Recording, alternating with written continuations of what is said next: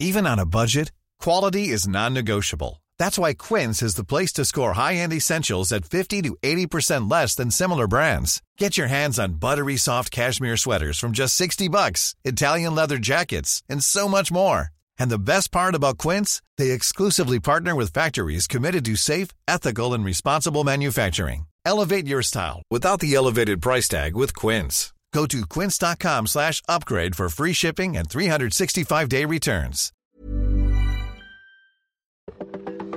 All right, we have a big change coming into the Northeast and into the Midwest the next couple of days. But you know what? I'm not going to talk about that at all. It's a big change. I'm going to focus on early next week where we have the coldest air mass of the season coming, and there's going to be lots of impacts with that. You're listening to Weather Insider for Wednesday, November 17th. Uh, thanks for joining us. I'm meteorologist Bernie Rayno. I'm solo today. Um, all right, let's talk about next week. Here's what's going to happen.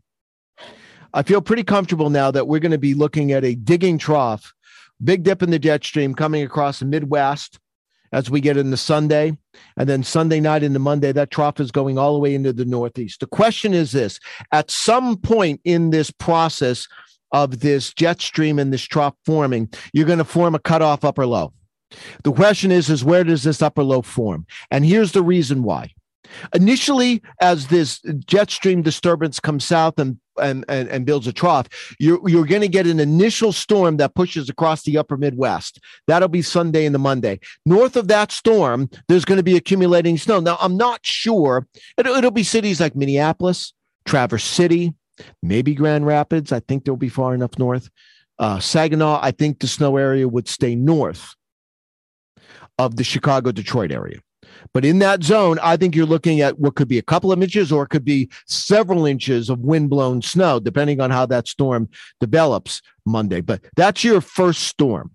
And as that goes northward, it eventually uh, uh, swings a cold front on the southern side of that front, the southern side of that storm, in toward the east coast. And then you're going to get coastal development. And that's when the upper low comes in.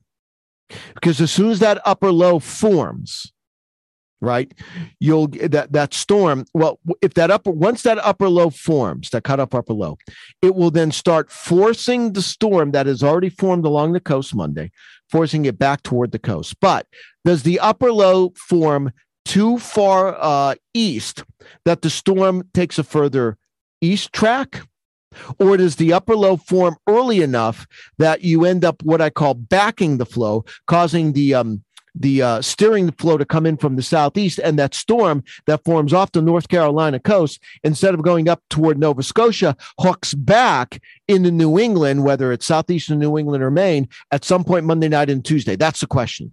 And it all hinges on when that upper low forms. Now, listen, if you follow me on Twitter, I'm going to post some model graphics here and I'll show you what I mean.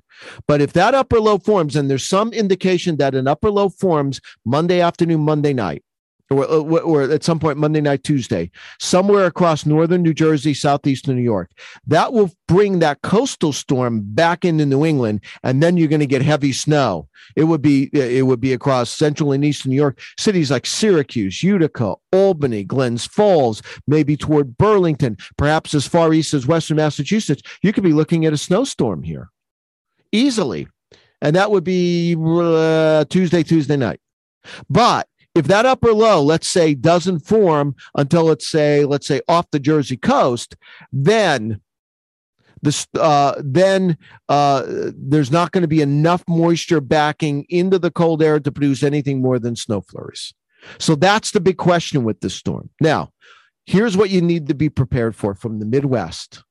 So cities like uh, Chicago, Minneapolis, Detroit, Indianapolis, Pittsburgh, Albany, Buffalo, Syracuse, New York City, up and down the I-95 corridor. Listen, you have to be uh, you have to expect travel delays. Now in the Midwest, that's going to be Sunday night into Monday.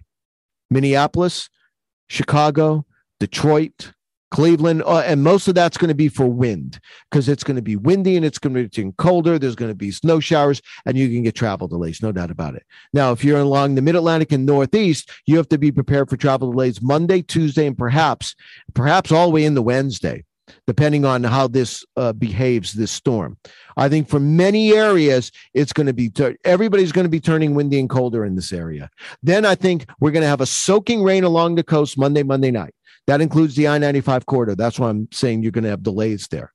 At this point, I do not believe there will be any accumulating snow along the I 95 corridor on east it rains, then it turns windy, then it turns colder. Can there be some snow flurries? Yes, but I'm not looking for any accumulating snow. I'm starting to think that there won't be any accumulating snow outside of the mountains in most of Pennsylvania, Maryland, Virginia. I think by the time this storm would start wrapping in its moisture on the western side, it's too far north. I think the area to be worried about where we can get a big snowstorm, at least in the Northeast, would be the zone from, let's say, Watertown, Rochester, Syracuse, maybe Binghamton, although you might be a little too far west, Albany, Burlington, and probably like toward Springfield, Massachusetts. That's the area you have to be concerned that if this upper low forms just a little farther east, a little farther west, let's say that upper low forms um, uh, Tuesday uh, uh, across uh, northern New Jersey, northeastern Pennsylvania. That would cause the precipitation from that coastal storm to wrap back in from the east, and it's wrapping in the cold air, and then you get the snow. It's tricky. But remember, you're going to have two storms. That initial storm across the Midwest, Sunday into Monday, that's going to cause a couple, if not several inches of snow, northern Minnesota, Wisconsin, northern Michigan. Then we wait for that coastal storm. Where does it, it? It'll form off the Carolina coast. It'll be off the Jersey coast Monday night. And then if that upper low forms farther west, you'll wrap in the moisture from that storm into the cold air across eastern New York and parts of New England, and it'll turn into a snowstorm. That's the tricky part of the storm. But everybody's turning windy and cold. There's going to be an impressive lake effect event as well with this biggest the lake effect that we've seen so far this season. And if it lingers, and that would be if the upper low cuts off a lot farther west, we could be talking about over a foot of snow easily in some of these lake effect snow belts where you, you, you get it with the northwesterly flow. So you want to stay tuned. All right, make sure you download the AccuWeather app. It is a free download on your mobile device. All right. You can keep up to date on this. I did a video on AccuWeather.com. We have a story on this. You can read all about it. Watch the video. Also, check me out on Twitter. I'm at AccuRayno for the latest. Stay with us. Thank you for listening to today's edition of Weather Insider. For the latest in breaking weather news, be sure to follow Bernie Rayno on Twitter at AccuRayno. And be sure to subscribe, rate, and review all of our podcasts on Apple Podcasts, Google Podcasts, Spotify, or wherever you listen to your favorite shows.